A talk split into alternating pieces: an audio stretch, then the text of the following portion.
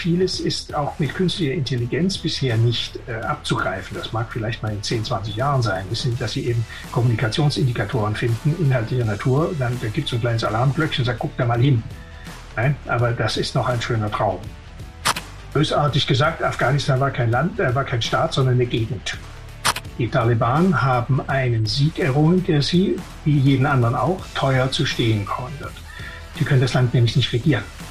Aber man war ja auf der Suche, Mann heißt in dem Fall die USA, aber eben auch Tony Blair in UK waren dann auf der Suche nach einem Kriegsgrund, da man ja ärgerlicherweise in neuen Zeiten Kriegsgrund braucht. Ne? Und zwar einen, der völkerrechtlich halbwegs nicht, äh, tragbar ist und nicht sagen, hier, der Kriegsgrund war es, aber Hussein muss weg, weil er stört.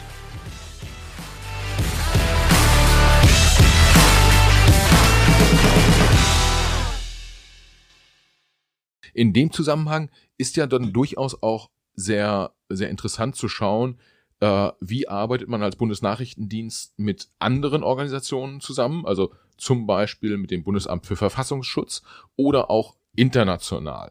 Ich habe äh, äh, kurz vorher irgendwie geemailt und ähm, ein Thema, was mir so ein bisschen unter den Nägeln brannte, äh, mhm. war der G20-Gipfel in, in Hamburg. Und ich sag mal so, ähm, ich habe jetzt auf sehr, sehr operativer Ebene äh, hier und da mal versucht, mit Polizisten aus Hamburg äh, darüber zu sprechen, die dann alle nix sagen.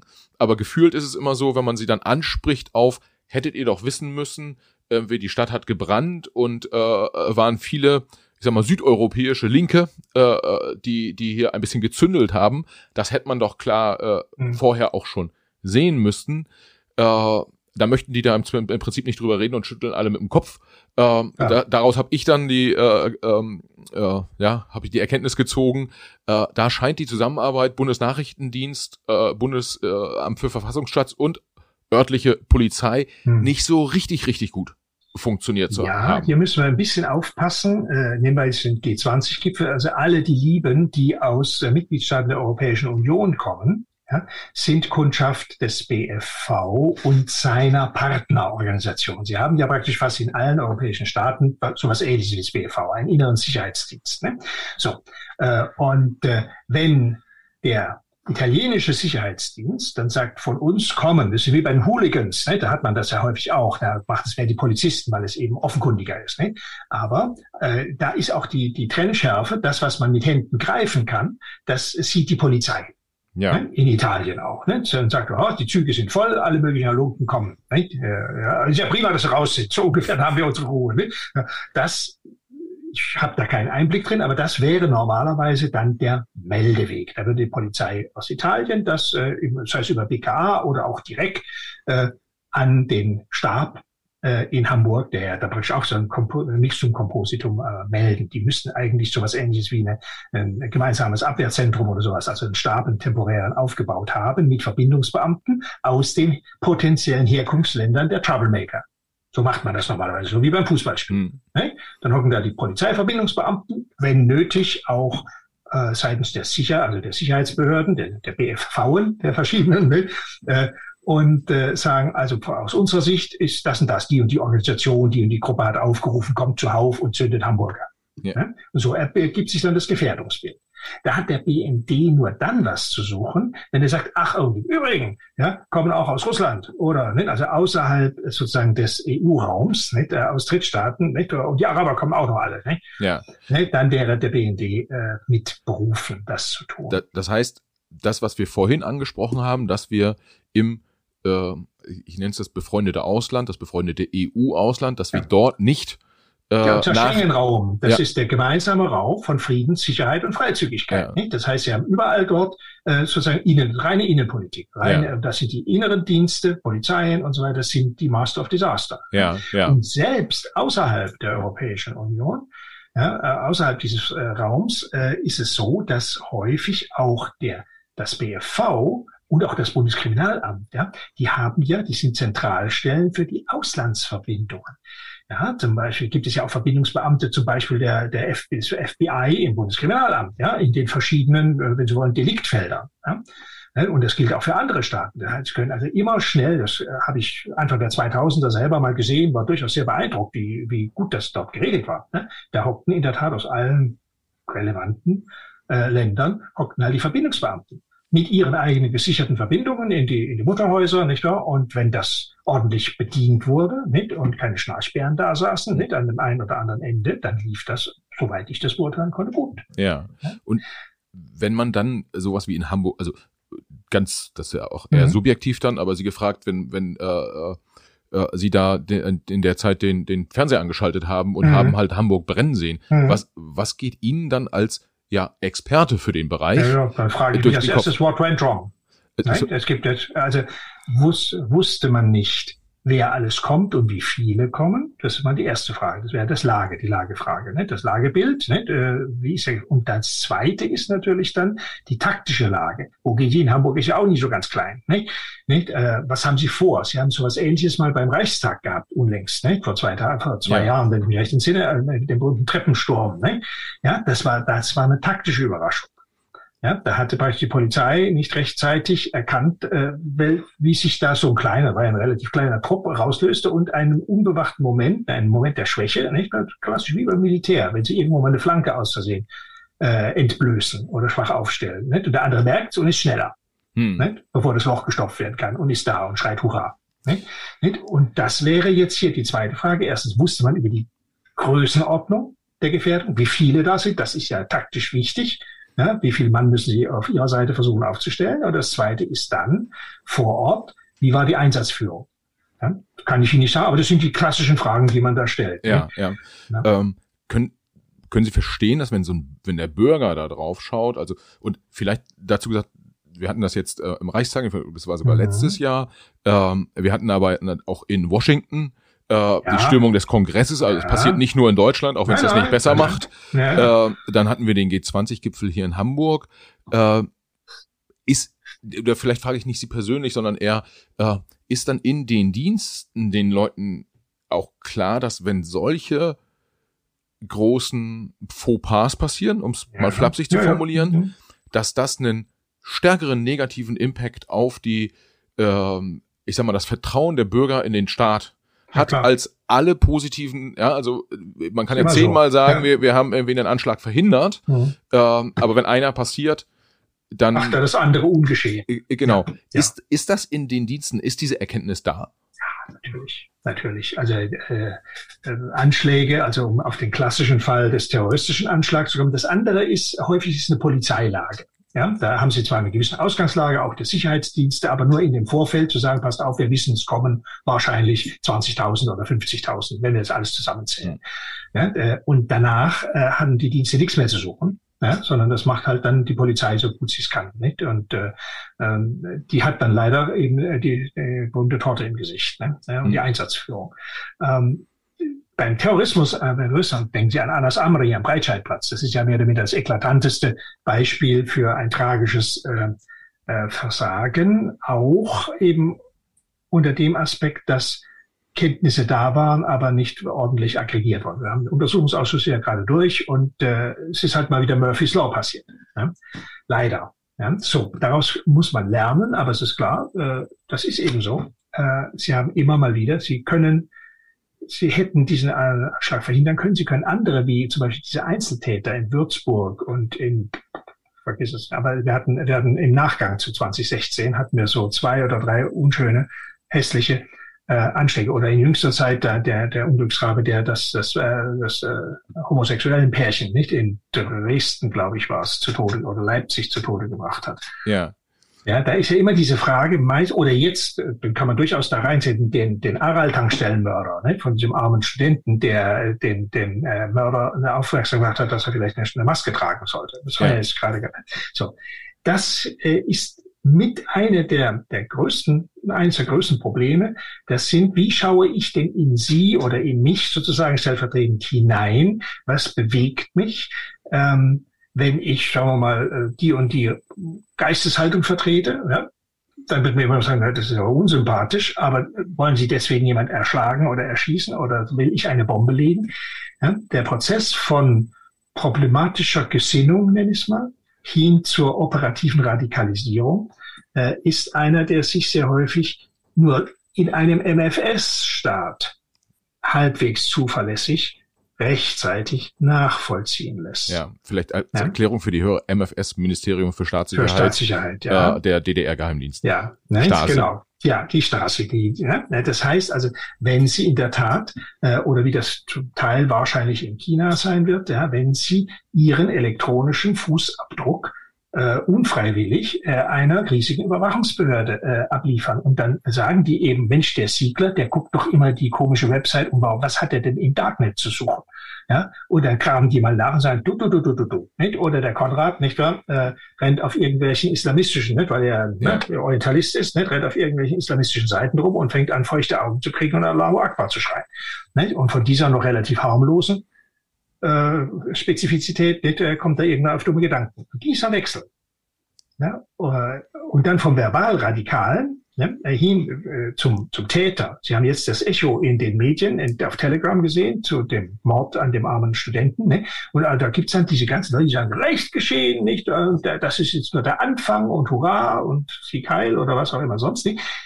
Ja, wer von denen wird denn tatsächlich straffällig, abgesehen davon, dass es volksverhetzenden Charakter hat, wahrscheinlich. Ne? Äh, aber wer wird's denn? Ne? Die meisten hocken da und, naja, ich will jetzt nicht sagen, was ich sagen wollte, nicht, aber erfreuen sich eben äh, an ihrer Allmachtsfantasie ja, und äh, erleben diesen äh, Mord sozusagen als eine befreiende, psychologisch befreiende Tat für sich. Ja, so. das, das heißt, man steht immer vor der Herausforderung als Dienst, als Nachrichtendienst, äh, zu erkennen, wann ich sag mal, wann redet einer nur und wann handelt ja, er? Und wann, wann fängt er an? Ja, klar. Das ja. ist die empfindlichste, die empfindlichste Sache und da verkalkuliert sich jeder Dienst. Die Briten, ich habe es damals aus eigener Erfahrung erlebt, die hatten zwei ähm, äh, äh, Nigerianer, die dann einen den Drummer, ich weiß nicht mehr, wie der arme Kerl hieß, nicht? Ein, ein, ein Trommelspieler, sehr gefährlicher Mann, nicht? Den Streitkräften, nicht?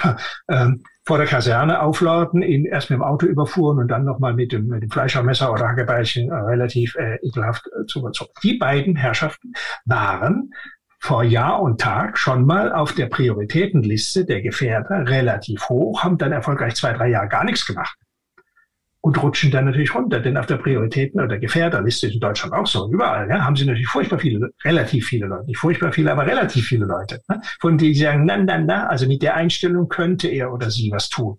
So. Aber die können sie ja alle nicht flächendeckend überwachen. Zum Teil dürfen sie es nicht. Ja, wenn, wenn, der, wenn der Anfangsverdacht, nenne ich es jetzt mal, noch zu niedrig ist. Und häufig können sie es nicht, mangels, mangels Kapazitäten. Denn ja. sie müssen ja immer sehen, erfassen nützt ja nichts, wenn sie es nicht angucken können und auswerten kann. Ja, damit, damit wäre man ja im Prinzip auch wieder ein Stück weit bei der Ausstattung und der Relevanz der Dienste für die, für die Sicherheit. Äh, das wäre dann ja ein Thema, was es halt politisch zu diskutieren gilt. Ja. Äh, ja. Wie viel ist uns, wie viel Investment auch, ja, und wie viel äh, wie groß soll ein Dienst sein? Vieles ist auch mit künstlicher Intelligenz bisher nicht äh, abzugreifen. Das mag vielleicht mal in 10, 20 Jahren sein, wissen, ja. dass sie eben Kommunikationsindikatoren finden, inhaltlicher Natur. Dann da gibt es ein kleines Alarmglöckchen und sagt, guck da mal hin. Ja. Nein, aber das ist noch ein schöner Traum. Wie, wie, wie, wie groß ist denn dieser, dieser wirtschaftliche Aspekt innerhalb der Dienste, insbesondere das, innerhalb des Bundesnachrichtendienstes, weil mhm. das ist ja der, mhm. den Sie von innen äh, äh, sehr gut kennen. Äh, wie häufig wird dort gesagt, ja, nee, das machen wir jetzt mal nicht, weil es zu teuer, können wir uns nicht leisten. Kommt das oft vor? Das ist nicht ganz einfach zu sagen. Es kam recht häufig vor bis in die 2018er Jahre, wenn Sie sich da einfach den öffentlich einsehbaren Haushalt äh, des äh, äh, ne, äh, Titel 4 im Bundeskanzleramt, nicht wahr? 4.4, Titelgruppe 4.4 oder so, nicht, äh, anschauen, dann merken Sie, das ging dem BND genauso äh, wie äh, der Bundeswehr. Ja? Äh, ja. Da wurde dann fröhlich vor sich hingespart. Ja. Und da wurde Sicherheit nach Kassenlage betrieben. Das hat sich dankenswerterweise in den letzten drei Jahren geändert das, äh, Sie wissen ja, der BND bekommt ja auch für Hunderte von Millionen, insgesamt glaube ich eins plus x Milliarden äh, in den nächsten drei, vier Jahren äh, drei fotooptische Satelliten. Ja. Schönen Kür Kürzel mit dem Akronym Georg, nicht wahr? Ja, äh, und das, äh, gut, dann fliegen die, aber sie brauchen ja auch Leute, nicht wahr, die erstens äh, die Satelliten, ich nenne es jetzt mal steuern, nicht wahr? Das lässt sich über die Bundeswehr erledigen, aber da brauchen sie auch noch Leute, die den ganze Imagery Intelligence auswerten. Ja, ja. ja. So. Das heißt, es ist ein, das ist zum Beispiel ein Riesenprojekt. Äh, und da müssen sie eben äh, zig Millionen, um nicht zu sagen Hunderte von Millionen reinsetzen. So. Ja. Und sie brauchen das über Jahre. Sie brauchen das, was auch äh, Annegret Kramp-Karrenbauer, aber wie der andere Verteidigungsminister auch sagen würde. Wir brauchen einen Investitionshorizont von mindestens zehn Jahren, ja, äh, um erstens Versäumnisse in der Vergangenheit gut zu machen. Ja, dann müssen sie nachkaufen, dann merken sie noch gar nichts. Ja, hm. Da merken sie nur, dass man inzwischen dann das kann, was man eigentlich hätte schon längst tun können, können müssen. Nicht? Und äh, dann aber eben schauen, wie sie auch der Entwicklung folgen können. Wir reden ja noch gar nicht, wenn wir an der Spitze der Entwicklung stehen, sondern wenn wir der Entwicklung, gerade der technischen Entwicklung dann folgen können. Hm. Und das ist teuer. Hm. Und dann haben Sie das nächste noch bei Personal. Ja. Sie können äh, den BND oder das BV mit Stellen zuwerfen. Das nützt aber gar nichts, wenn keiner drauf sitzt. Ja. Das äh, ist ja, ja. So, ist allgemein ein Problem. Ne? Das Recruiting hat man, äh, das, das Thema hat, glaube ich, äh, jeder meiner Podcast-Gäste in der einen oder anderen ja, Form in, in seiner Organisation. Äh, Recruiting ist aktuell nicht, nicht, nicht so einfach. Äh, aber Sie haben Versäumnisse angesprochen.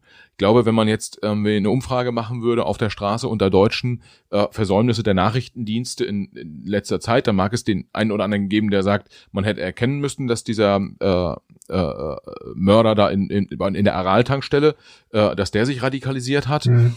Äh, aber die meisten werden wahrscheinlich sagen, Afghanistan. Ja. Stichwort.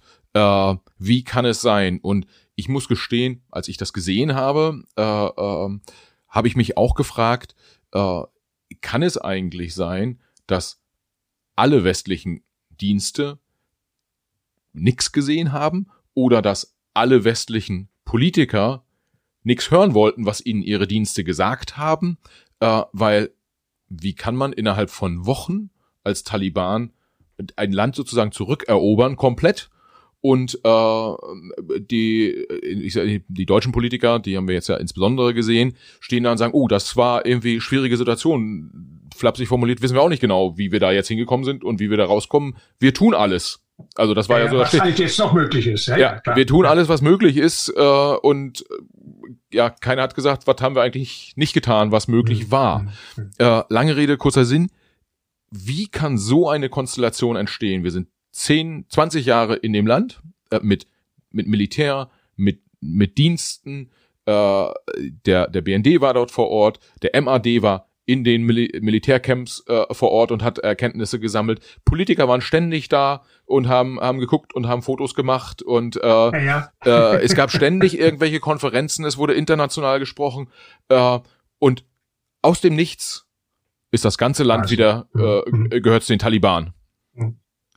Ja, äh, das, das äh, haben Sie insofern sehr treffend beschrieben, wie so die allgemeine, die allgemeine Perzeption äh, war und ist. Erste kleine Korrektur, Afghanistan. Die Innenansichten von Afghanistan kennt, ich nenne es jetzt mal der Westen, nicht nur seit den letzten 20 Jahren, ne, sondern seit den letzten 50 Jahren. Ja, äh, und auch die, äh, das ist ja das Entscheidende, äh, die, den Umstand, dass in Afghanistan Gesamtstaatlichkeit als solche eine Fiktion ist und auch schon immer war. Früher lebte man in Afghanistan vor der äh, Sowjets, also vor 1979, ja, wenn Sie in die 60er, 70er Jahre angehen, da gab es einen netten älteren Herrn, der nannte sich Shah, der präsidierte über äh, sozusagen die Stämme und Regionen und sie hatten ein partizipatorisches Regime, äh, nannte man ja die Loya Jirga, also praktisch die große äh, Stammesversammlung. Das war sozusagen Bundestag und Bundesrat in einem.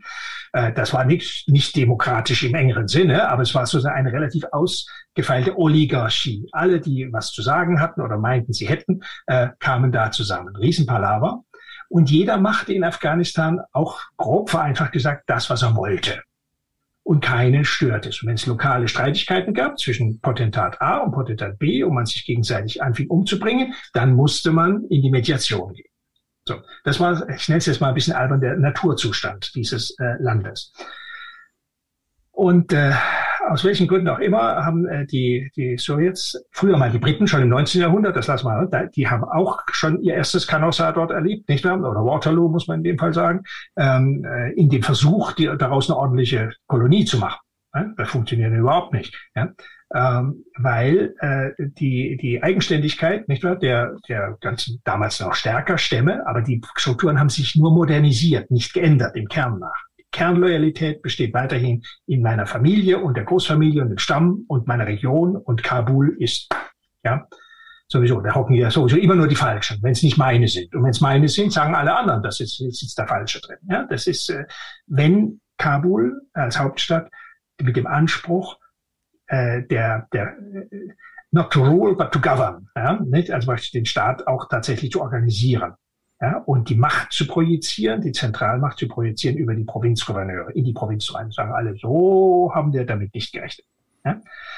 So, das muss man erstmal wissen. Das heißt, die ganze Struktur, die dann auch äh, aufgebaut worden war, wenn man die Taliban 2001, 2002 rausgejagt hatte, nicht wahr, war wieder eine gesamtstaatliche, quasi zentralstaatliche, also mit Präsident und einem Kranz an Gouverneuren. Ja, kann, kann man, kann man sagen, ja. im Prinzip, es war auch da, ich vereinfache mal äh, kurz und potenzielle äh, äh, Fachhörer sozusagen mögen, mhm. mögen entschuldigen.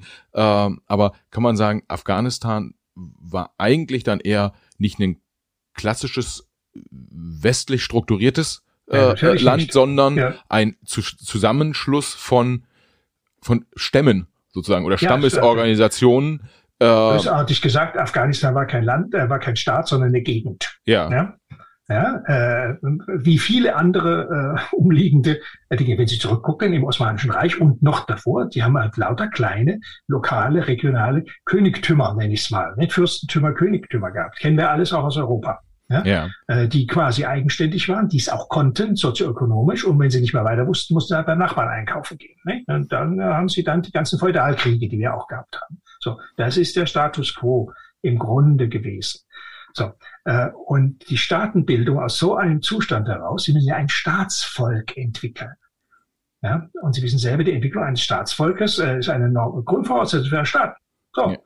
wo ist denn jetzt? Wer ist denn jetzt Afghane? Ja, Im engeren, ja, im engeren Sinne. Ne? So, äh, das ist mit ein Riesenproblem, und zwar deswegen, wenn Sie jetzt eine Staatsstruktur aufbauen, ist es hochkompliziert, staatliche Sicherheitsorgane, staatliche, was auch immer, Verteil Leistungsverwaltung nenne ich es jetzt mal nicht, und äh, all die Dinge. Wie wollen Sie die denn aufbauen, wenn jeder nur für sich denkt? Und ja. nur an sich und den Staat, Sie kennen den klassischen Spruch, der Staat als Beute. Ja, ich habe ein Amt ergattert und das erste ist, dass ich frage, was kann das Amt für mich tun? Ja, so. Äh, und solange Sie die Steuereintreibermentalität nicht, äh, letzten Endes haben, kriegen Sie keinen Staat zustande. So, das wusste jeder. Das ist das, was man euphemistisch umschreibt mit einem, einer schwachen Staatlichkeit. Ja, um nicht zu sagen einer Nichtstaatlichkeit. Es war eine schwache, es war ein, äh, ein, Pot, ein Potjemkinsches Dorf. Ja. So. Äh, und äh, das ist ja schon mehrfach zusammengebrochen. Wie gesagt, der Siegeszug der Taliban diesmal, den hatten wir vor 20 Jahren schon mal. Oder vor 24 Jahren, also in den 90er Jahren äh, ist das ja auch schon mal ziemlich gut gelungen für die Taliban. Ja? Äh, und die damaligen staatlichen Strukturen oder pseudostaatlichen Strukturen sind letzten Endes überrannt worden. Damals war es noch äh, kein Gesamt, Pseudo-Gesamtstaat, sondern es waren eben die Warlords, die aus dem Krieg gegen die Russen, äh, gegen die Sowjets eben übrig waren. Und jeder hatte eben so sein Duo, größeres Duodez-Fürstentum. So. Und hier haben, und äh, da ging es ziemlich ekelhaft zu für die Bevölkerung. Und deswegen waren die froh, als jemand kam, der sozusagen sagte, es kommt erstmal wieder Recht und Ordnung hier rein. Ne? Das war sehr archaisch. Und alle, die nicht, äh, nicht ähm, äh, Pashtunen waren, ne? also der Ethnie der Pashtunen angehörten, fanden das alles ganz grauenhaft, aber haben es erst einmal als notwendiges Übel akzeptiert für eine Weile. Weil, weil die Taliban im Prinzip Strukturen geschaffen haben und ja und äh, es gab auch mal wieder äh, die, die Gerechtigkeit in dem Sinne nach islamischem Eigentumsrecht und auch Strafrecht und so weiter. Wir haben uns dann alteriert logischerweise über abgehackte Hände etc. pp. Nicht, aber wenn das Bäuerlein hinkam und sagt, ich habe einen Besitztitel zu meinem Land und er ist zum Kati gegangen, dann hat er es geprüft und hat dann gesagt, ja, das hast du. Und derjenige, der ihm streitig gemacht hat, wurde diesbezüglich dann äh, entweder abgemahnt oder der Gerechtigkeit zugefügt. Ne? Ja. Also es war, es klappte nicht überall, aber im Ansatz war das der Grund. Deswegen sagt er, also die sind zwar grauenhaft, aber besser die als gar keinen. Ja. Und ja, so. äh, ähm, ist es dann so, dass also man würde ja jetzt denken, mal abgesehen davon, was wir auch aus nachrichtendienstlicher Sicht wussten, dass ein so ein Vormarsch der Taliban ja eigentlich auch nur möglich ist, wenn die Bevölkerung ah ja. dem zumindest nichts entgegensetzt. Also so ist es. Das meiste ist ja gar nicht freigekämpft worden. ja, sondern die Taliban sind gekommen, haben gesagt, Herr Löhle, jetzt sind wir da, und dann gesagt, ach so, ja dann, ja. Nicht? Haben, äh, wenn Sie einfach die zwar über die Medien äh, abrufbare äh, Geschichte dieses äh, Feldzugs anschauen, also die Taliban mussten noch kämpfen, solange auch amerikanische Truppen mehr oder minder hinter den hinter den regulären Truppen standen. Ähm, die Grenzübergänge und die Taliban haben ein kluges Konzept. Die sind ja inzwischen sehr kluge Köpfe geworden, nicht? Ähm, äh, auch strategisch und taktisch. Äh, und die in der ersten Runde, also erstmal haben sie gesagt, prima, die Amerikaner gehen. Ja, wir haben, ne, das war, das war das Todesurteil. Und zwar wussten das nicht nur die Taliban, sondern das wusste natürlich auch Herr Ghani und sein Umfeld. Ja. ja wenn man mir sagt, mir, mich, mir, Sie nehmen mich vom Tropf, ja, im Krankenhaus, ne, dann weiß ich, gut, jetzt geht's halt dann zu Ende. Die spannende Frage ist nur, wie schnell geht das? Ja? Und im Grunde genommen war diese, diese, das Korsett, ja, das militärische Unterstützungsfeld. Immer dann, wenn es knapp wurde, wusste man, dann ruft man die Kavallerie. Ja, das ja? heißt, äh, das ist die Perspektive quasi der, der afghanischen Regierung beziehungsweise ja. des afghanischen Präsidenten, ja. die Sie gerade beschrieben ja, haben. Und, und der, der Seinen. Das heißt, der Sicherheitsstrukturen in Streitkräften und Diensten, die ja auch im Land verteilt waren. Ja, so. Äh, und wenn Sie wissen, dass hinter mir nichts mehr ist, ja, dann werden Sie sich mit den gegebenen Realitäten äh, vor Ort äh, zu arrangieren haben. Entweder Sie hauen ab, ja, äh, oder aber äh, Sie äh, hauen ab, also entweder innerländisch, sagt, ich gehe mal nach Kabul zurück, nicht wahr? Oder man geht gleich über die Grenze, weil sie so nah ist und sagt, da drüben ist viel schöner. Äh, oder aber Sie äh, ja, verhandeln äh, mit den Taliban, sagt gut, also wir können, you can have it the hard way or the soft way. Und die Taliban haben auch immer gesagt, you can, uh, you can have it the hard way or the soft way.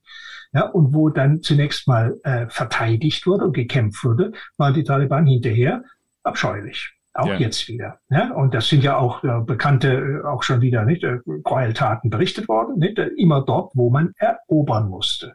Das spricht sich dann aber leider Gottes auch ganz schnell rum. Ja, das nennt man Terrorismus als Generalprävention. Ja. ja sie terrorisieren die besiegte Victis, ja, sie terrorisieren die besiegte Bevölkerung und dann weiß aber der Nächste schon, also ne, habe ich eine Chance, mich auf Dauer zu verteidigen. Sie müssen bedenken, ja, Sie müssen ja sich ja nicht mit einer Feldschlacht, nicht mehr, um sie ihr, ihre Stadt äh, da siegreich seid, die kommt dann später wieder. Ja. Ähm. ja. So, das heißt also, äh, dieser, dieser Erosionsprozess, ja, dass ich keine Zukunft habe in der Fläche. Ja, und Sie dürfen auch nicht vergessen, vor dem Fall der Grenzstationen und dann in der nächsten Runde der Provinzstädte, in der Fläche waren die Taliban sowieso schon seit längerem da. Das auch berichtet worden, wusste man. Also sozusagen in den Dörfchen und äh, da, wo sonst keiner, keiner groß lebt. Und denken Sie auch daran, in Afghanistan leben von 40 Millionen Menschen äh, höchstens 8 Millionen in Städten. Die meisten in Kabul und sonst in den Provinzstädten, die alle relativ klein sind. Alles andere hockt auf dem Lande. Ja, hinter den sieben Bergen bei den sieben Zwergen. Ja, ja. so. Das heißt, äh, das war alles Feld, ja, Betätigungsfeld dann äh, der Taliban dem Vernehmen nach seit zwei, drei Jahren zunehmen. Ja. ja?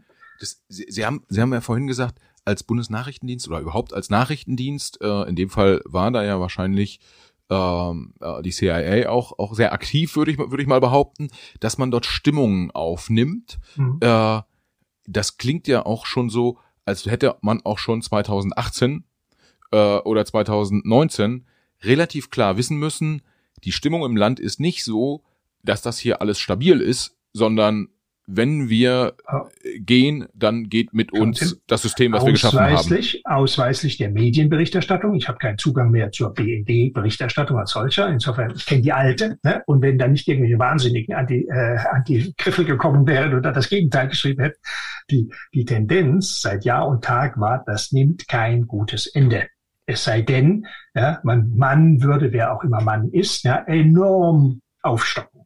Ja ja, um eben dieses äh, äh, zu schwache System äh, unnatürlich sozusagen auf Steroids zu setzen, nicht wahr? Und äh, in der Tat äh, die die Nachhaltigkeit zu wahren. Also im Grunde war das klar und das ist ja auch berichtet worden, äh, dass äh, auch der Bundesnachrichtendienst äh, diese Abwärtstendenz ja, äh, über Monate, wenn nicht sogar äh, Jahre berichtet hat. Gut, am Anfang ist es abstrakt, sagt jeder, ja, ja, ist schon klar, ihr habt mal wieder Altersdepressionen, nicht wahr? Aber äh, in den letzten anderthalb Jahren und spätestens nach der nach der Ankündigung von Trump und dann den Verhandlungen, denken Sie auch dran, die Verhandlungen wurden mit den Taliban geführt und die Taliban haben gesagt, im Übrigen wollen wir Kabul nicht dabei haben. Sie haben praktisch an, äh, an, an der Regierung, dem Staatswesen, das sie selber äh, geschaffen haben, unterstützt haben, vorbei mit dessen Gegnern verhandelt und sagt, ihr brauchen wir euch jetzt gerade nicht. Wir sorgen dann schon für euch. Da haben sie gesagt, natürlich, das sehen wir. Ja? Ja, so, das heißt, äh, das war, das war alles klar. Und ja. der Vorwurf, der jetzt letzten Endes vielleicht nicht unberechtigt im Raum steht, aber da würde ich auch ein Fragezeichen setzen, ist eigentlich ein taktischer. Hatte man genügend Tactical Intelligence, Strategic Intelligence war alles klar. Ja. Früher oder später geht das den Bach runter. Und zwar eher, ne, Sie wissen ja auch, die CIA, das sind ja diese veröffentlichten Dinger. Es gibt angeblich unveröffentlichte, die noch wesentlich deutlicher waren. Angeblich. Ne? Das heißt also, äh, man sagte dann, innerhalb äh, weniger Monate oder gar Wochen ja, geht der Laden, bricht er zusammen. Genau dieser Zusammenbruch ist prognostiziert worden. Nicht, sagen wir mal, dann ganz am Ende, wenn Sie wollen, das ging so runter und wurde immer steiler und zum Schluss gab es eine Abrisskante. Ja. ja. Und diese Abrisskante, ja, die mag vielleicht nicht äh, rechtzeitig erkannt worden sein. Denken Sie daran, diejenigen, die dann abgehauen sind, das ist ja nicht nur Ghani. Das, ist ja, ganz, das, ist ja das gesamte, die ganze restliche Truppe ist ja verschwunden. Ja, also das, ja? Die, die, die, die, die Führungskrew, würde man sagen, des Landes ja, hat sich und, aus und, dem Staub und die, und die Kommandeure. Ja. ja. Nicht? Also von dem, was noch übrig war, ja. die haben sich, äh, zumindest haben sie ihren Laden aufgegeben. Und auf einmal waren keine Soldaten mehr da. Ja? Warum ist das so? Ja? Äh, wenn sie abhauen, und die Amerikaner haben das denen vorgemacht in Bagram. In Bagram, dem Riesenstützpunkt, nicht wahr, sind die über Nacht ja, äh, sind die, ohne ein Mixen Mäuschen zu sagen, äh, ist Backram auf einmal leer. Am nächsten Morgen kamen die Afghanen so ungefähr mit einem Brotleib unterm Arm oder einem Brotfladen unterm Arm, um wieder nicht, äh, ihren Dienst zu tun. Haben gesagt, hallo, ist da keiner mehr? Ja, die haben das vorgemacht, wie das geht. Ja. Und äh, wenn wir äh, wenn wir da drauf schauen, jetzt haben wir natürlich die geheimdienstliche oder die nachrichtendienstliche Perspektive, mhm. wo gesagt wird, ich, ich, interpretiere jetzt mal das, was Sie so schildern, dass man schon hätte im Jahre äh, 2001, 2002, 2003, äh, als man dort die, die ersten Aktivitäten in Afghanistan äh, äh, aufgesetzt hat, da hätte eigentlich schon klar sein müssen, das wird ganz, ganz, ganz, ganz schwierig. Ganz, ganz schwierig. Äh, sie brauchen einen Haufen Geld, Sie brauchen einen Haufen Engagement, um eine, überhaupt eine faire Chance zu haben. Ja. Was, also, zwei Punkte dazu. Ein, ein, ein Punkt ist ja, man, man, äh, es gab ja den, den berühmten Spruch, äh, Deutschland wird am Hindukusch verteidigt vom damaligen äh, äh, Minister Struck. Ähm, was hat man dazu dann in, in, den, in den Diensten gesagt? Also hat man das selber dort auch so wahrgenommen? Und war man da der Meinung, wir verteidigen jetzt tatsächlich Deutschland? Mhm. Ähm, das ist so die Frage eins Und Frage zwei ist, Ziel war ja, wenn ich das richtig verstehe, insbesondere ja auch von, von äh, George W. Bush äh, kommuniziert, äh, wir möchten quasi dafür sorgen, dass Afghanistan nicht die Ausbildungsstätte weiterhin für den internationalen Terrorismus ist. Äh, bei den beiden Fragen, also hat man mhm. damals schon beim BND geglaubt, ja, wir verteidigen wirklich Deutschland dort vor Ort? Äh, und zweitens, dieses Ziel, Afghanistan ist nicht mehr Ausbildungsstätte des mhm, internationalen Klar. Terrorismus, hat man mhm. das erreicht? Ähm, fangen wir mit dem ersten an. Ähm, der Bundeswehreinsatz äh, in Afghanistan ist äh, ein Produkt des Artikel 5 des NATO-Vertrags. Ja. Ja. So, das heißt, es war Bündnisverteidigung. Man könnte es polemisch sagen, die Bundeswehr war in äh, Afghanistan, weil die Amerikaner dahin gegangen sind und äh, die Bundeswehr mit Deutschland eine gewisse Ringschuld hatte, da ja nun auf ihrem Territorium auch albernerweise nicht wahr, ein Gutteil der, Hamburger Zelle, also der Piloten etc., wie der Täter von 9-11 ja nun waren ja, und dort relativ unbehelligt ihr lobenswertes Werk vollbringen konnten. So. Also damit hat ja Schröder seinerzeit, Kanzler Schröder ja auch dieses berühmte Wort von der uneingeschränkten Solidarität, wenn ich es richtig ähm, äh, noch erinnere, im Bundestag dann auch geäußert. Äh, und darauf baut das Ganze. Also wir sind da wegen uneingeschränkter Solidarität. Erstens. Und zweitens waren wir da, nicht am Anfang, nicht, Bundeswehr in der Tat zu unterstützen, ISAF, also das erste militärische Mandat zur Bekämpfung der Qaida-Strukturen, die waren ja noch da, nach 9-11. Ne, einiges ist zerstört worden, relativ schnell durch die Luftangriffe, aber nein, das äh, ist das übliche Theater. Nicht? Mit äh, Flugzeugen können sie vieles machen, aber nicht äh, sozusagen ein, äh, einen Bereich sichern. Da müssen sie halt hingehen, ja, Boots on the ground haben. So, das heißt also, die Frühphase, denke mal zwei, drei Jahre gefühlt, ja, müsste man, kann man aber nachlesen, ähm, war in der Tat äh, Bekämpfung von Al-Qaida. So, Al-Qaida war zu dem damaligen Zeitpunkt eine international tätige äh, äh, Terrororganisation, nicht nur mit den 9-11-Anschlägen, sondern es hat vorher schon gegeben und hinterher ja auch noch welche gegeben. Und da ist vieles in diesen ersten zwei, drei Jahren von Afghanistan aus auch nachweislich organisiert worden. Man reiste auch, was später dann IS-Reisen, ne, äh, also Reisen zu IS in Irak war, war damals in den frühen 2000er immer noch die Reise aus Europa zum Beispiel oder aus den nahmittelöstlichen Staaten noch mehr nach Afghanistan über Peshawar. So, waren die alten Routen, die noch aus der Sowjetzeit waren. Damals kamen die Mujahideen, damals auch noch vom Westen unterstützt, nicht? und haben die Russen rausgejagt. Nicht? So, so wie sich die Zeiten halt ändern. Ne? So, das heißt aber, sie haben diese Strukturen.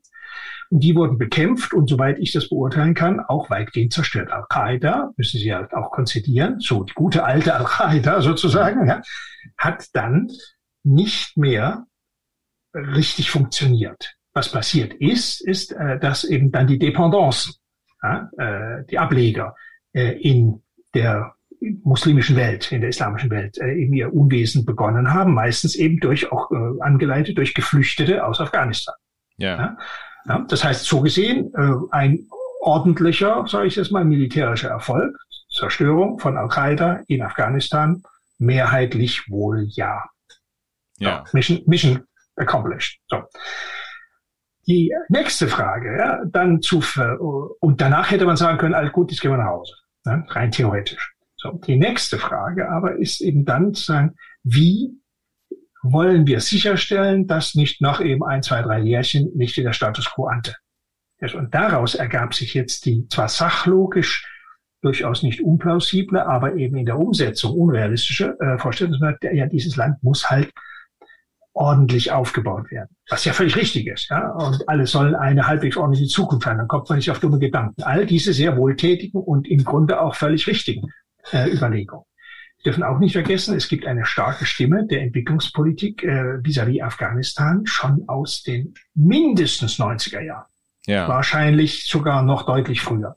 Ja, äh, so dass man sagt, und ich meine, Afghanistan, gerade Deutschland zum Beispiel, hat eine lange Tradition auch, nicht? Äh, das, äh, aus der Weimarer Republik. Die Weimarer Republik war das die erste, der erste westliche Staat oder europäische Staat, der das Königtum, von dem vorhin sprach, ne, das Liebenswerte, äh, von Afghanistan diplomatisch anerkannt hat.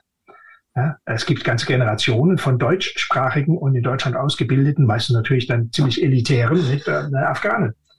Ja, äh, das heißt, da war noch ein zusätzlicher Konnex, dass man, da muss man, dem muss man auf die Beine helfen. Nicht? Diese, dieses Potenzial muss äh, entsprechend entwickelt werden. Und dann haben sie halt das Problem, nicht nur in Afghanistan, sondern in vielen anderen Staaten auch, dass sie ein extremes Stadt-Land-Gefälle haben. Was ja. für die Städte noch einigermaßen hinhaut und auch das äh, bekanntlich nicht ganz ohne. Das war eine gewaltige Anstrengung mit schönen Erfolgen. Sprachen wir da. Acht Millionen leben in Städten und die anderen 32 Millionen leben auf dem Land. Ja. So. ja. Das heißt also, da hätte man, da ist praktisch dann die verfehlte Lagebeurteilung, und das ist das Wichtige, die verfehlte Lagebeurteilung, dass man sagt, ja, das kriegen wir dann schon noch hin. Ja. Es hat eine interessante Diskussion bei Behördenspiegel gegeben letzte Woche. Da haben auch äh, äh, am 15. Äh, da haben auch äh, hochrangige äh, Generäle, die auch schon äh, in Jugoslawien, Ex-Jugoslawien zugange waren, haben Parallelen gezogen und sagen, ja, wir dachten seinerzeit, bestimmte Befriedungs- und Organisationsmechanismen, die dort funktioniert hatten, relativ, also jedenfalls halbwegs, ja, die müssten doch eigentlich auch in Afghanistan möglich gewesen sein. Nein? Äh, und das hat halt eben nicht hingehauen. Ja, und das ist ja dann, um da den Bogen auch zum Bundesnachrichtendienst zu mhm. äh, treffen, diese Entscheidung mit Informationen zu unterstützen. Ja. Das ist dann ja die Aufgabe des Bundesnachrichtendienstes. Das, die, ja. das heißt, man wird jetzt nicht sagen, weil man da viele Jahre äh, ich finde ja erstaunlicherweise wird da immer so viel über das Geld gesprochen, was man äh, investiert hat.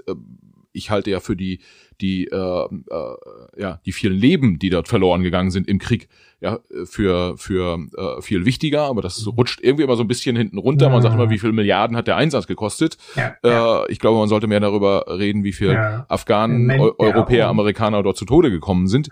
Äh, aber die, meine Meinung nur mal so am Rande ja, mit eingestreut. Ist, glaube ich, auch äh, ethisch durchaus vertretbar. Ähm, aber ähm, diese die Entscheidung letztendlich dort vor Ort zu bleiben war ist ja ist ja eine politische gewesen. Ja. Ähm, die wollen wir jetzt vielleicht nicht, äh, das muss ich vielleicht mal mit einem Politiker dann auch besprechen, ja, ja. der da der da involviert war. Aber jetzt nochmal zum, zum Abzug sozusagen, die Zeit mhm. Juni, Juli, August mhm. äh, 2021. Mhm.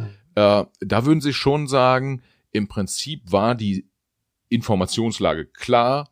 Wenn die Amerikaner gehen, wenn die Bundeswehr geht, äh, dann kommen die Taliban.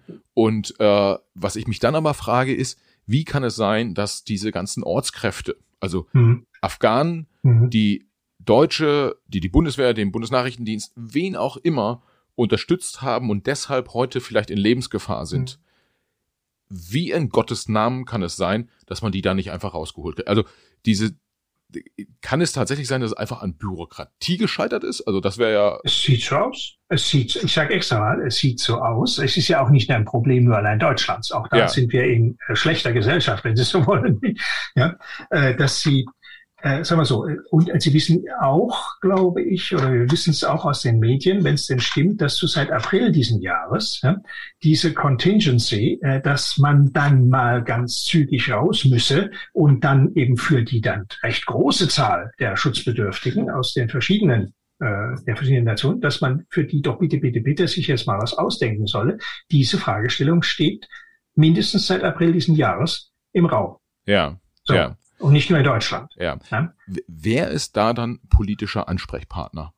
Äh, das ist in der Bundesrepublik Deutschland sehr gut geregelt, alle und keiner. Ja. Ähm, das ist auch mit ein Grund, weswegen, äh, da mache ich jetzt mal ganz schnell Eigenwerbung, nicht wahr? Äh, weil äh, die Frage eines nationalen Sicherheitsrats, ja, eines ressortübergreifenden Gremiums, das Lage feststellt, genau das jetzt, nicht? und dann darauf aufbauend ressortübergreifend auch Entscheidungen fällt, das gibt's nicht. Das BMZ hatte seine Leutchen, ja, ja. seine Ortskräfte, hat da auch eine Philosophie vertreten und gesagt, das sind ja alles liebe Menschen. Einem BMZ-Mitarbeiter kann man ja nicht ernstlich vorwerfen, dass er für nicht, äh, Deutschland oder das BMZ gearbeitet hat. B BMZ ist Bundesministerium für Zusammenarbeit, das Entwicklungshilfeministerium, wie man das so landläufig ja, Und das sagt. sind jetzt liebe Menschen, ja. die machen, die machen Mädchenschulen und graben Brunnen und du weißt der Himmel alles was. Ne? Das müssen doch die Afghanen lieben, selbst die Taliban. Kleiner Irrtum, aber immerhin. Ja. Äh, dann Bundeswehrhilfskräfte, das war dann self-explaining. Ja, die haben ja beim Schießen geholfen, sozusagen als Informanten oder wie auch immer. Äh, das war ja klar. Und, die, äh, und äh, dann die ganzen anderen äh, Hilfskräfte, Mittler und wissen Sie, ich meine, damals so lange da war, ja, 20 Jahre, das sind ja schon mindestens zwei Generationen oder so quasi drei Generationen gewesen an, an Hilfskräften plus Familie.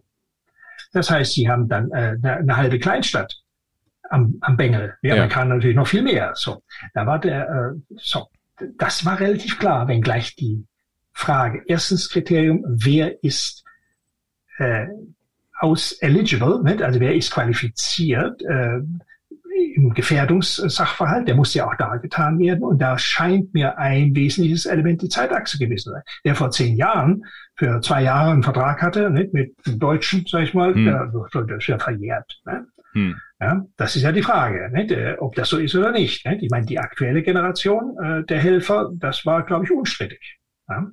Äh, dann, wie gesagt, dann ging es eben noch von den von der Art der Tätigkeit ab. Und so hat man sich dann auf gut Deutsch, so mein Eindruck, bitte, da muss man vorsichtig sein, äh, verhudelt. Ja. Ja, äh, und die Listen ist, man hat ja bis zum Schluss keine, keinen klaren äh, Überblick äh, gehabt, scheint's, äh, über die Zahl der Schutzbedürftigen, die als solche anerkannt ja, ja. sein sollen. W wäre, ja. wäre das Zählen dieser Schutzbedürftigen äh, und Identifizieren das wäre, das wäre nicht Aufgabe des Bundesnachrichtendienstes Nein, gewesen. gar nicht. So, ganz, so, das, ist, das, das, macht, das macht dann.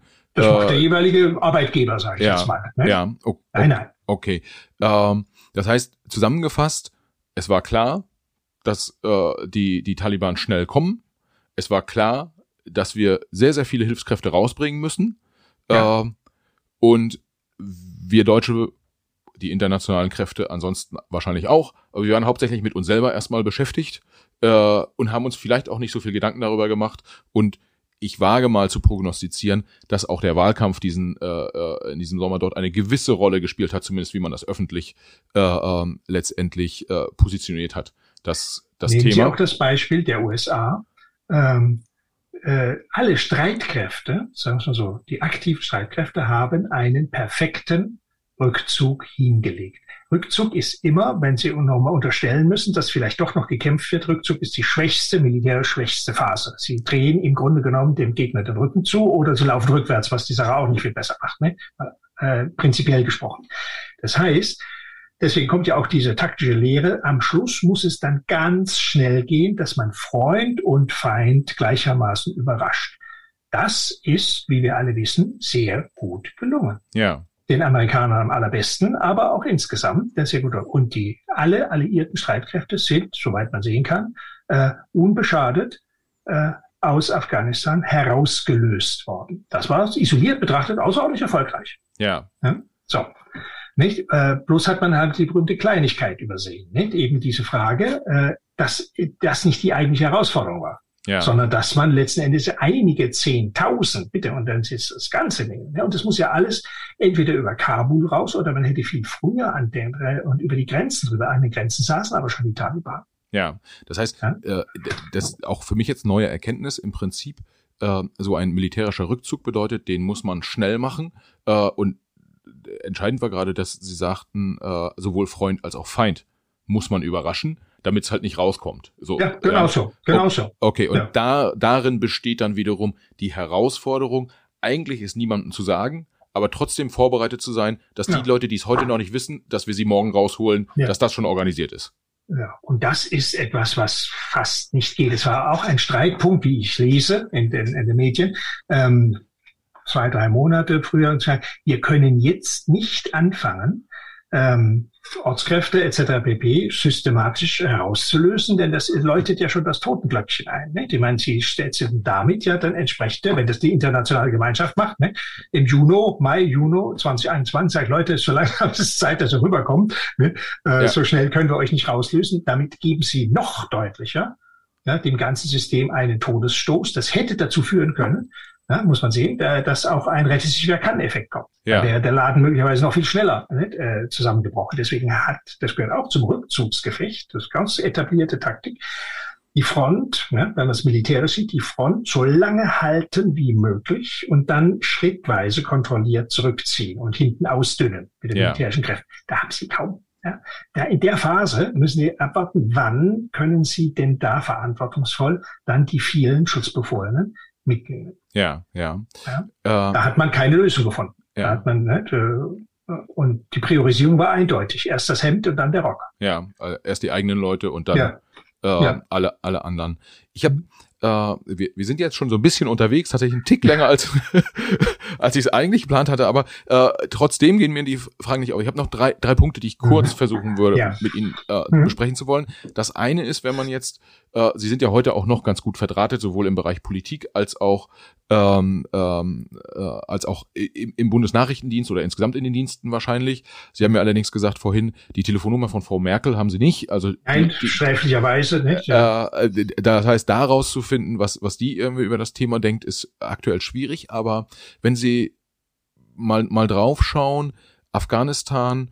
Äh, so wie das Land heute aussieht, äh, so wie der Rückzug gelaufen ist, gibt's da nicht auch bei den Diensten und natürlich dann auch bei der Bundeswehr etc., auch bei politisch Verantwortlichen, auch in den Ministerien, herrscht da nicht Frust vor? Äh, weil da ist ja so viel, äh, wie gesagt, das Geld, was investiert ist, ist halt weg. Das, ich formuliere mal flapsig, das können wir uns leisten als Deutschland. Mhm. Äh, oder vielleicht wollen ja, wir es uns klar. leisten. Ja, für ähm, viele Sachen Geld rausgeschmissen. Ja, ja ähm, aber mhm. am Ende des Tages ist es auch so ein, so ein bisschen fühlt es sich doch an wie 20 Jahre äh, äh, dort engagiert, äh, Blut vergossen, Blut gekostet, für nichts. Ja, ähm, natürlich ist dieser erste Eindruck äh, unabweisbar. Man ist weg und diejenigen, die man verhindert wollte, sind, wollte, sind da. So. Ja. Ähm, ich würde jedem, der so argumentiert, erstmal sagen, ja, wartet jetzt bitte mal die nächsten drei bis sechs Monate ab. Äh, und zwar nicht passiv ab, sondern seht, wie es sich entwickelt. Die Taliban haben einen Sieg errungen, der sie, wie jeden anderen auch, teuer zu stehen kommen wird. Die können das Land nämlich nicht regieren. Ja. ja?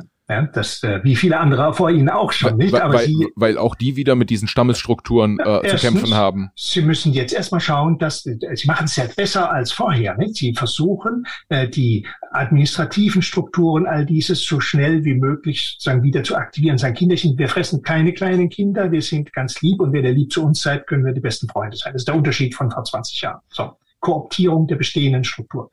Und dann kommt dazu, was deswegen haben sie auch die Geberkonferenz schon mal gehabt und so weiter. Das Land steht, äh, die Bevölkerung steht äh, erfolgreich am Abgrund. Ja.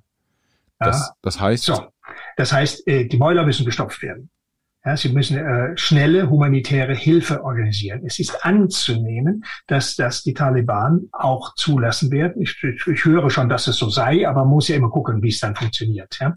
Ähm, wissen Sie, bei humanitärer Hilfe haben Sie früher auch immer den großen Vorteil gehabt, wer es dann einleitet, der zeigt erstmal 50 Prozent für sich selber ab, ne? ja. äh, weil er das größte humanitäre Opfer war. Ne? Ne? Äh, und insofern muss man sehen, wenn die das besser machen, nehmen wir mal an, es wäre so. Ja? Wenn die Taliban es schaffen, die existenziellen Bedürfnisse äh, der afghanischen Bevölkerungen, ja, auch ethnienübergreifend, halbwegs ordentlich und fair zu organisieren, dann wäre das schon mal was.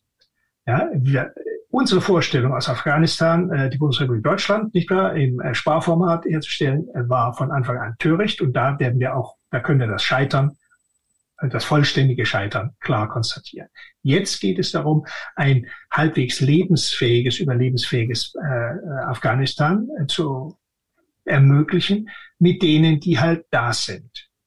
So. Und das ist durchaus, denken Sie daran, äh, es sind viele, ich nenne es jetzt mal Setzlinge gesetzt worden. Ja. ja viele Menschen, ja, man müsste mal zählen, das wäre eine interessante Frage. Ich habe keine Ahnung, ja, wie viele Menschen in Afghanistan von der Zusammenarbeit mit der internationalen Gemeinschaft profitiert haben. Mental, ja, von, den, äh, von der Ausbildung, vom State of Mind.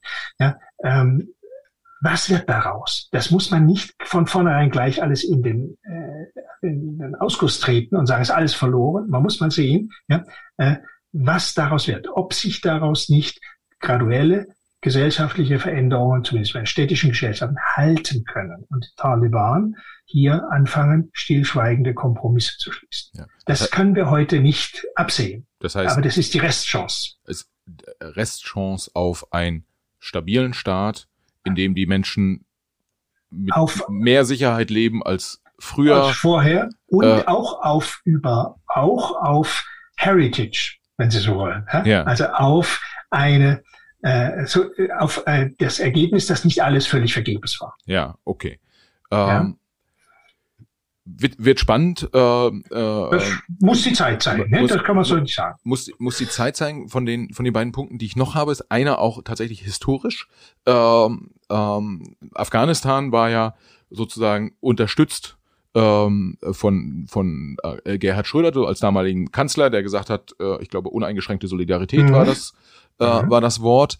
Äh, es gab aber ja auch den Irak, äh, wo die Amerikaner eingesch ähm, äh, ein, einmarschiert sind sozusagen. Und ich erinnere mich für die jüngeren Hörer unter uns, äh, damaliger Außenminister Joschka Fischer, äh, der einem Donald Rumsfeld, damals Verteidigungsminister in den, in, äh, in den ja. USA, äh, entgegengeworfen äh, hat, I am not convinced.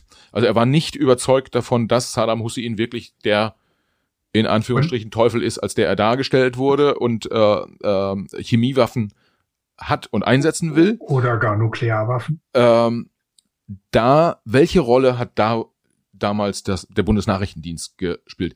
Hat man, konnte man damals äh, der Bundesregierung sagen, die CIA liegt falsch, da gibt's keine Chemiewaffen, bitte, bitte haltet euch aus dem Krieg äh, raus oder, oder wie ist das gelaufen damals? Ja. Nicht ganz so klar, aber in etwa so. Sie kennen, im Augenblick läuft ja der Film Curveball, glaube ich. Ja, äh, ja, ja, müsste jetzt äh, angelaufen sein. Äh, Curveball war der Deckname eines äh, Informanten, eines irakischen äh, Ingenieurs, der als Asylbewerber nach Deutschland gekommen war, fragen Sie mich nicht mehr wann genau, 2000, 2001 oder sowas in der Richtung, und aus seinem Tätigkeitsbereich berichtet hatte. Befrager haben ihn befragt und gesagt, das ist alles okay. Und wie das eben dann so ist, wenn Sie nichts mehr wissen, fangen Sie an zu erzählen. So, dann hat er auch alle möglichen schönen Geschichten erzählt, um sich wichtig zu machen und eben hier das bunte Geld und sonst was an Land zu ziehen. Und daraufhin fingen dann äh, die Leute, die befragt haben, die ja nicht, die erfahren sind, wir haben gesagt, okay, das haben wir jetzt zwar zur Kenntnis genommen, das legen wir aber alles schön weg. Da waren zum Beispiel auch so mobile Labore und lauter so ein Kram dabei, die er hatte gar nicht sehen können ich kenne die Details der Geschichte dann nicht ganz genau, aber man war ja auf der Suche, Mann heißt in dem Fall die USA, aber eben auch Tony Blair in der UK waren dann auf der Suche nach einem Kriegsgrund, da man ja ärgerlicherweise in neuen Zeit einen Kriegsgrund braucht. Ne? Ja, äh, und, äh, und zwar einen, der völkerrechtlich halbwegs nicht, äh, tragbar ist und nicht sagen, der, der Kriegsgrund war Saddam Hussein muss weg, weil er stört. Ja. So, nicht? Und als nächstes wäre äh, Hafez al-Assad oder dann äh, Bashar al-Assad, nicht? das syrische Regime, störte auch. Das wäre schön gewesen, wenn man es auch weggetan hätte und ersetzt hätte durch ordentliche, ne? sind wir wieder bei dieser Philosophie, nicht? schöne demokratische Staaten. Wäre doch alles toll. Und der Nahe Osten wäre nicht mehr wiedererkennend zu lesen und dann hätte man sich die Iraner vorgeknöpft. Das waren ja mal so Vorstellungen, die in Amerika auch durchaus äh, nicht nur von völlig wild gewordenen Menschen nicht? Äh, seinerzeit reflektiert war. So, äh, wie gesagt, man muss aber eben jetzt einen Grund haben und da waren die Waffen, diese Vermutung. Saddam Hussein hatte ja Chemiewaffen. Saddam Hussein hatte Chemiewaffen, wie wir alle wissen, äh, in Halabja 1988, glaube ich, war es, äh, gegen die kurdische aufständische Bevölkerung eingesetzt. Äh, und äh, in, dann wurde nach dem Krieg, äh, dem äh, 90-91er Krieg, wurde äh, Irak abgerüstet ja, bei C-Waffen. Da war immer die Frage, die berühmte, haben wir denn alles erwischt? Ja. ja äh, und er hatte auch ein Nuklearprogramm, das weit zurücklag, aber immerhin auch da hat man Infrastrukturen soweit ermittelbar und bekennbar hat man abgewrackt. Dazu gab es eine VN, Sonderbeauftragter hat auch der Dienst kräftig konsultativ mitgewirkt und so weiter, so dass man also einen relativ guten Einblick hatte. Vereinte Nationen, ne? Also die, die, ja, die, UN, die, die, die, UNO hat sozusagen geguckt, äh, ja. Chemiewaffen raus Mandat, aus dem Irak. Das Mandat äh, war Atom, da, ja. genau. Ne? Okay. Und dann hat man gesagt, okay, äh, das, da war der Irak sozusagen möglicherweise clean. Aber keiner traute sich zu sagen, er sei wirklich clean, weil das Land zu groß war und die Geheimhaltung zu stark. Man konnte eben nur die äh, bekannten Probleme. So, so war immer ein Rest eines Zweifels. So. Äh, und aus dem heraus, äh, und Saddam Hussein, der Tropf, ja, muss man sagen, hat damit auch gespielt. Ja, es ja. gab ja dann auch Inspektionsregime, nicht wahr, äh, seitens der Vereinten Nationen. Und dann hat er den Inspekteuren mal gesagt, ja, ihr dürft, und dann dürft ihr nicht, und so, was man so macht, um eine Stärke vorzutäuschen, die man nicht mehr hatte. So. Ja. Aber das spürte natürlich, schürte natürlich auch das Misstrauen auf der anderen Seite. So, das ist im Grunde genommen die Situation. Also ich denke mal, wie gesagt, ich kenne die Dokumente im Original nicht. Und wenn ich sie kennte, würde ich sie wieder nicht ausbreiten dürfen wegen der Geheimhaltung. Mhm. Aber soweit ich das erkennen kann, war der Tenor der zu sagen, liebe Leute, wir können nicht beweisen, dass äh, der Irak was hat. Ja. Wir können aber auch nicht beweisen, dass er gar nichts hat. Es spricht zwar das meiste dafür, dass er nichts hat, aber es bleibt dann praktisch dieser Rest des Zweifels. Dem könnte aber kein Krieg aufbauen. Ja. ja? So. Äh, und äh, die äh, Amerikaner haben dann aber eben auch diese schlechte Substanz, nenne ich mal, ne? die, die, die Geschichten von Curveball, der das später, fünf Jahre oder sechs Jahre später ja auch dann zu Protokoll gegeben hat, öffentlich auch. Können Sie alles nachlesen. Ne? Ich sagte, natürlich habe ich das alles ausgedacht. Ich bin der große Widerstandskämpfer gegen Saddam Hussein ne? ja. äh, und habe das gemacht, um den Krieg loszutreten und den Mann loszuwerden. Ne? So. Hat ja äh, funktioniert. Hat super funktioniert. Nicht? Äh, äh, das heißt, hier hat, ist dann so ähnlich gewesen wie jetzt, wenn Sie einen Fehler begehen, suchen Sie nach Schuldigen und sagen, okay, ja, und da wurde auch Curveball, nicht wahr? Und das Material von Curveball, das von vornherein als minderwertig betrachtet wurde, äh, hat man natürlich dann herausgezogen und gesagt, ja, da, da, die, auch die Deutschen, nicht, die, die haben hier und so weiter. Ähm, da kann man nur eines dazu sagen, äh, auf der Basis unbestätigter Hinweise macht man noch nicht mal eine andere äh, nachrichtendienstliche Handlung, äh, geschweige denn eine politische Entscheidung, geschweige denn einen Krieg. Es ja. war also auch handwerklich in jeder Hinsicht unterirdisch, aber es sollte, es, es sollte eben passen. Ja, das war, das, äh, es ist in den Untersuchungsausschüssen das heißt, ist das ja entsprechend auch die, äh, etabliert. Da, da, sind Amerikaner und Briten dann sozusagen nach dem Motto unterwegs gewesen, was nicht passt, wird passend gemacht. Ja. Ähm, aber da, daraus kann man ja aber auch, ähm, wir haben jetzt relativ viel darüber gesprochen, wie wichtig ist, ist so, so ein Bundesnachrichtendienst, um Deutschland zu schützen, ja. äh, um, um in, in sozusagen in Konfliktsituationen auch, äh, ich sag mal, wehrhaft äh, ja. robust sozusagen mhm. agieren zu können. In dem Fall ist es ja aber auch so, dass ein gut funktionierender Nachrichtendienst auch dafür sorgt, Deutschland aus Kriegs- und Gefahrensituationen herauszuhalten. Auszuhalten. Äh, das hat in wunderschönen Worten äh, das Bundesverfassungsgericht, ich erwähnte es am Anfang, in seinem Urteil vom 19. Mai 2020 genau dieses äh, formuliert. Äh, der Bundesnachrichtendienst ist dazu da, aufgrund der Erkenntnisse, die er sammelt, die Bundesregierung vor Folgen schweren Fehleinschätzungen und Handlungen zu bewahren. Ja. Das ist eine, ein durch eben rechtzeitige qualifizierte Information und Analyse. Und das hat äh, im Falle von Irak durchaus auch ganz ordentlich geklappt. Deswegen hat auch Fischer, der sehr stark äh, auf den BND äh, äh, zurückgegriffen hat, ja, äh, hat deswegen auch ja auch gesagt, I'm not convinced. Ja, denn der BND hat dem äh, Außenminister natürlich, das weiß ich sogar noch ziemlich genau, ja, gesagt, klar, ja, greifen Sie dem nackten Seemann in die Tasche. Wir haben nichts, was hier äh, einen solchen Krieg äh, äh, rechtfertigen könnte. Wir können nicht sagen, dass es das nicht gibt, aber wir haben es nicht. Ja, ja. ja. Ähm, aber das ist ja, letztendlich ist das ja auch ein anderer Blickwinkel nochmal auf die auf die Dienste, ähm, hm. äh, sozusagen nicht nur Gefahrenabwehr, sondern auch Ver ja, ganz wichtig. Verhinderung Abwehr. von Gefahrensituationen, in die man hineinschlittern ja. könnte, in Anführungsstrichen. Ja. Ähm, das ja finde ich finde ich wichtig, das durchaus auch auch zu sagen. Ähm, was also was mich nochmal interessiert, äh, so zum, zum Abschluss unseres mhm. Gespräches, äh, wir haben relativ viel über Terroristen gesprochen, über terroristische Anschläge. Äh, wenn Sie sich jetzt so die, die Weltkarte angucken und ähm, vielleicht auch ja, äh, das, was in Deutschland sozusagen äh, passiert, würden Sie sagen, ähm, kann, kann Deutschland noch stärker in das Visier von Terroristen rücken? Und wenn ja, warum? Oder wenn nein, warum auch nicht? Was, was glauben Sie? Wie ist da Ihre, Ihre Perspektive so nach vorne raus? Ähm, es gibt, es kann schon sein, äh, dass die Bundesrepublik Deutschland äh, stärker in terroristisches Visier kommt. Äh, entweder durch außenpolitische oder militärische Engagements in Drittstaaten, äh, die notwendig und sinnvoll sind. Ich meine jetzt nicht die nicht notwendigen und sinnlosen, aber sobald sie äh, äh, auch Partei ergreifen in einem Krieg. Wir hatten in den 80er Jahren, 70er und 80er Jahren, hatten wir Terror in Europa, auch zum Teil in Deutschland ähm, zum Teil Staatsterrorismus, weil wir jeweils auf der sozusagen falschen Seite standen. Der Irak unterstützte, bekam iranischen Terror. Ja, der Iran unterstützte, bekam irakischen Terror. Zu Hause, wenn die operativen Möglichkeiten da waren. Ja?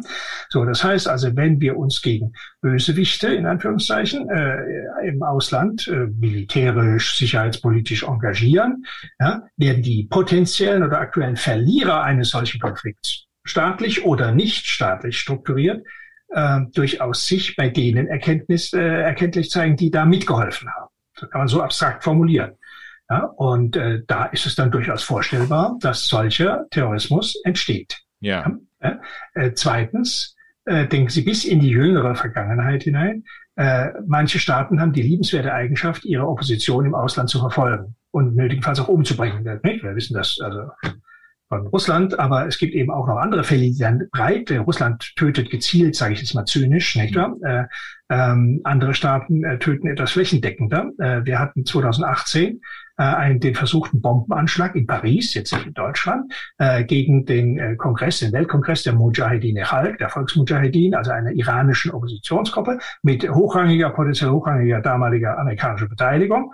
Nicht? Der, der Trump-Anwalt Giuliani, der war da als Ehrengast äh, mit äh, da. Das ging eben um Regime Change in Iran. Nicht? Yeah. Und daraufhin äh, gab es also dann doch die Vorstellung, dem müsse man mit einer Bombe Einhalt gebieten.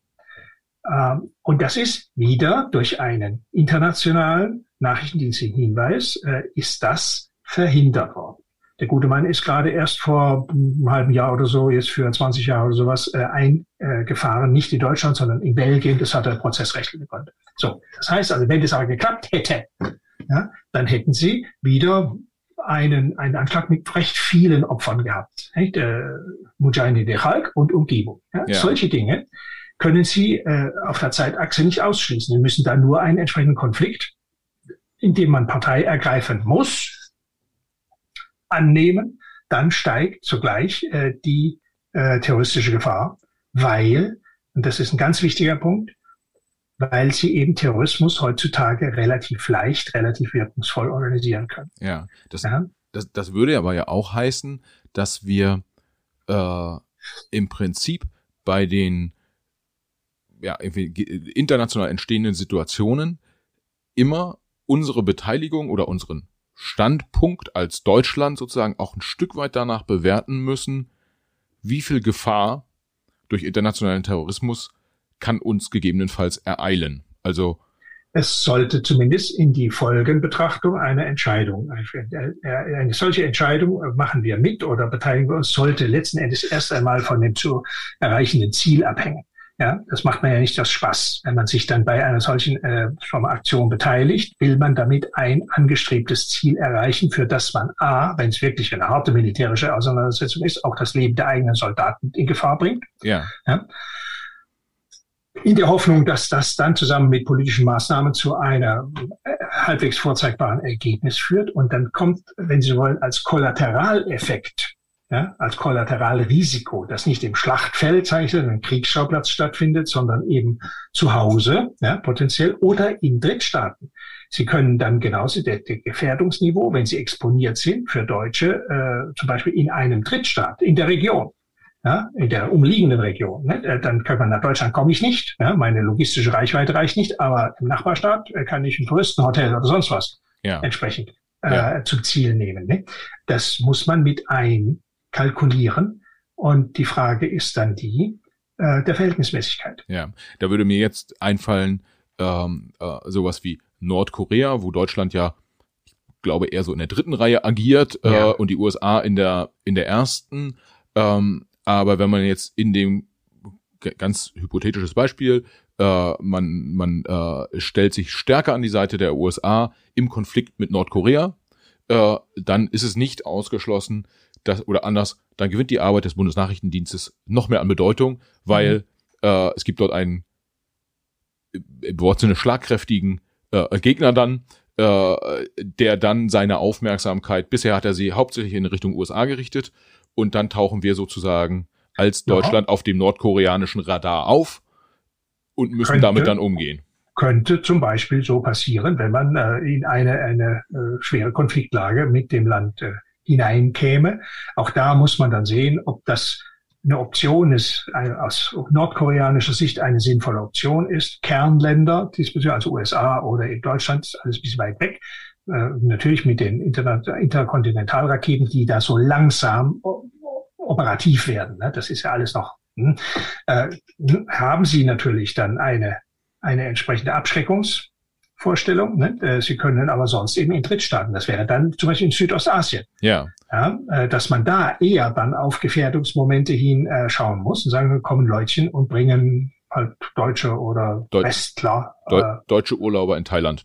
Zum Beispiel, Beispiel. Ja, haben wir ja alles schon mal hinter uns gebracht. Ja. Nicht mit nordkoreanischem Hintergrund, aber mit äh, islamistischem. Ja. Oder Bali, eine äh, Bali. Ja, ja. ja. Oh, okay, das, das heißt, äh, dort äh, hoffen wir dann mal auf unsere politischen Entscheidungsträger, dass die ähm, gut beraten durch die Dienste die richtigen Entscheidungen treffen. Ja. okay. Herr Konrad, wir haben in Summe jetzt äh, deutlich über zwei Stunden gesprochen für die Hörer. Oh. Äh, es, es, es war eigentlich max eine Stunde irgendwie geplant. Ich habe oh. aber sehr, sehr viele äh, Erkenntnisse mitnehmen dürfen aus dem, aus dem Gespräch, okay. auch wenn die Themen, über die wir gesprochen haben, oft gar nicht unbedingt vergnügungssteuerpflichtig sind, ja. äh, äh, halte ich sie für, für durchaus wichtig und ja. äh, thematisierbar und zwingend äh, zu thematisieren.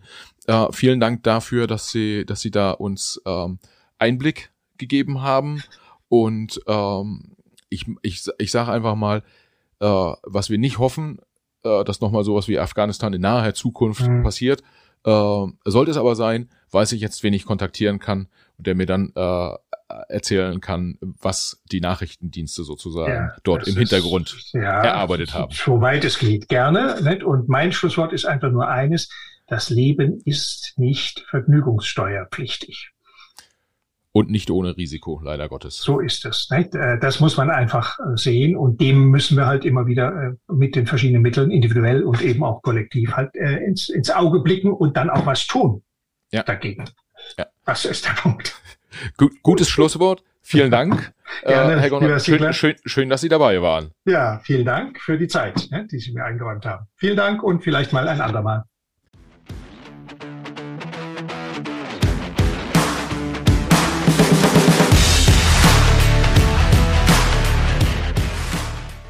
Ja, liebe Hörer, das war der zweite Teil der Folge mit Geheimdienst und Nachrichtendienstexperten Gerd Konrad hier im Macht was Podcast.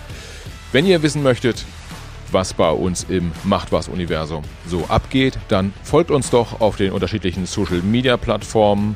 Äh, wir sind auf LinkedIn, wir sind auf Instagram, wir sind auf Facebook und Twitter natürlich. Also ja, klickt uns da an, folgt uns und schreibt uns auch gern eure Meinung zu unseren Folgen.